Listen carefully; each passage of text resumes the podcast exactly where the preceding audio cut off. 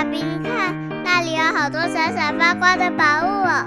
真的耶，宝贝，那就是传说中的十灾故事同心阁。我们赶快去一探究竟吧。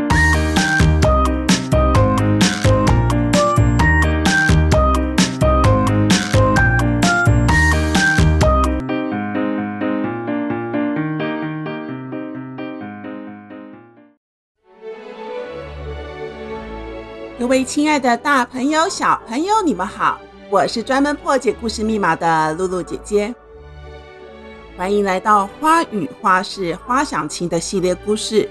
在上一集里，我们讲了中国的花中之王——富贵花牡丹花的故事。在这一集里，露露姐姐想要分享西洋的花中皇后玫瑰花的故事。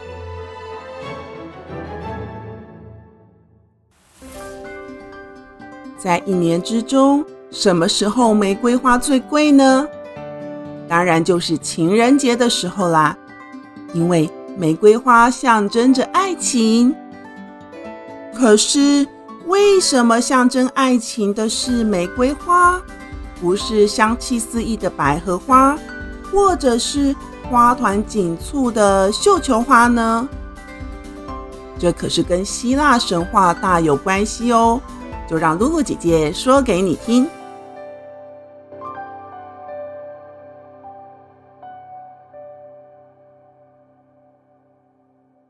希腊的花神有一天在森林里漫步的时候，发现了一个奄奄一息的小仙女。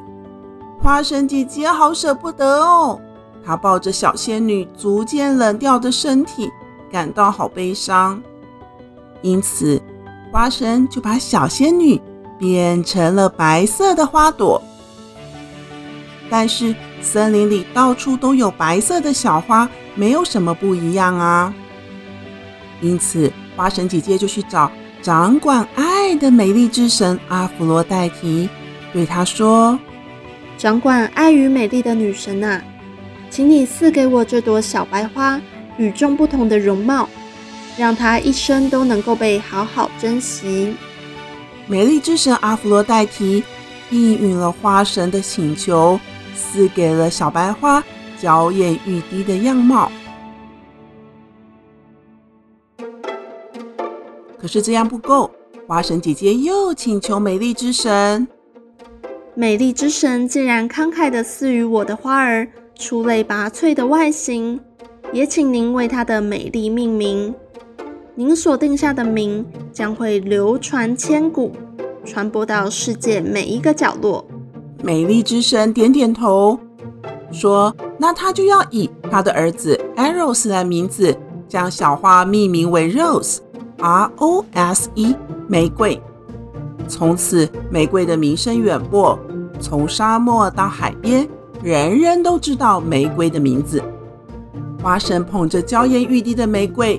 去拜访酒神戴奥尼索斯，对他说：“伟大的酒神，您看，我的玫瑰增添了这个世界的美丽，请您为我的玫瑰撒上神的酒，让它的芳香能带给这个世界清新与活力。”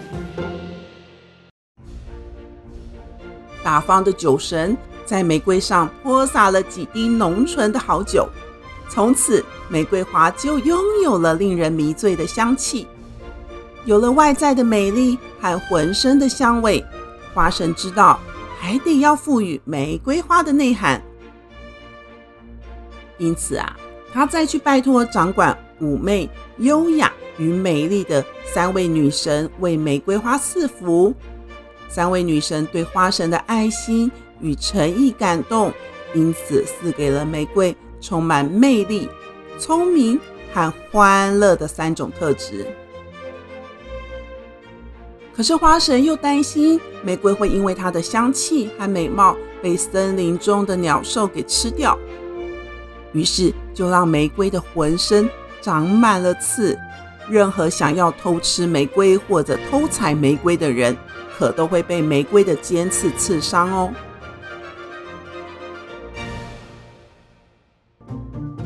内外兼具的玫瑰，就在太阳神阿波罗无边的热力和光亮的照耀下，从含苞的蓓蕾慢慢的开花了。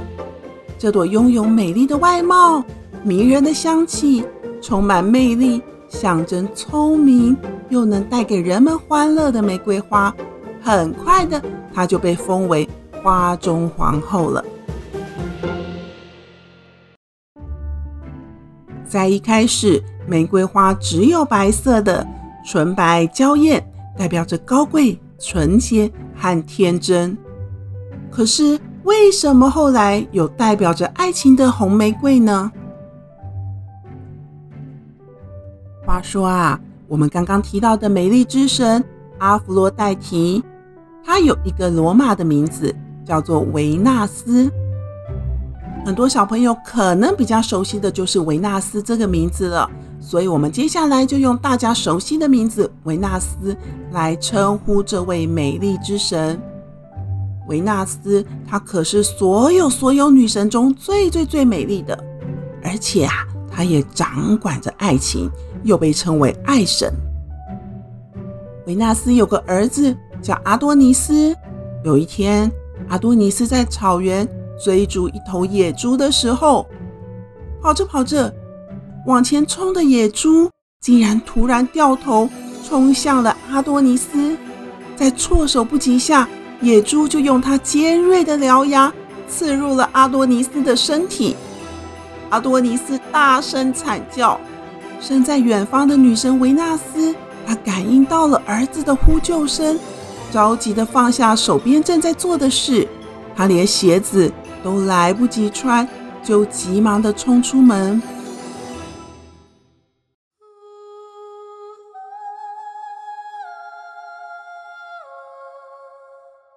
他赤脚穿越山川、沼泽，还有森林。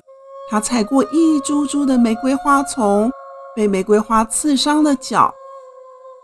红色的鲜血一滴滴落在花丛，将纯白的玫瑰给染红了。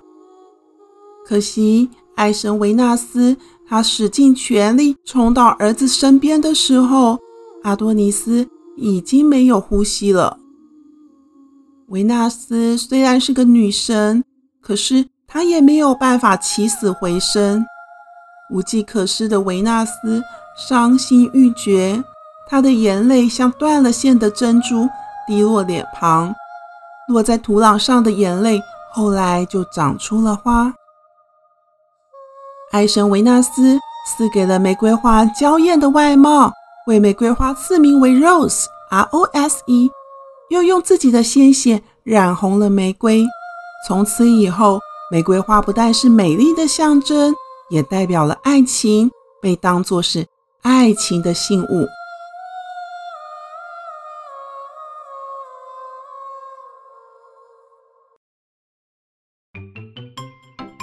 各位亲爱的小朋友，玫瑰花在地球上的历史非常的悠久，而且遍布世界各地。玫瑰花不但可以欣赏，也可以提炼为精油，或做成玫瑰花茶、玫瑰果酱。在农业专家的努力下，现在的玫瑰有各式各样的品种和花色，迷你玫瑰、沙漠玫瑰、火焰玫瑰等等数十种。除了红色、白色之外，橘色、黄色、粉色、紫色、蓝色。各种颜色的玫瑰花都培育得出来。古时候的人为他们所见的万事万物赋予了神话的故事，从此让玫瑰花的存在拥有了许多丰富的意象。而且这些故事又从不远离人性，就好像在故事里，爱神维纳斯是为了儿子的呼喊而着急奔走。就算被玫瑰的尖刺刺伤了脚，她也不在乎。这就是母亲爱子的心。实在故事同心阁花语花事花想情系列玫瑰的故事，希望你们会喜欢。我是露露姐姐，我们下周再会。十三十三网络教育学院制作播出。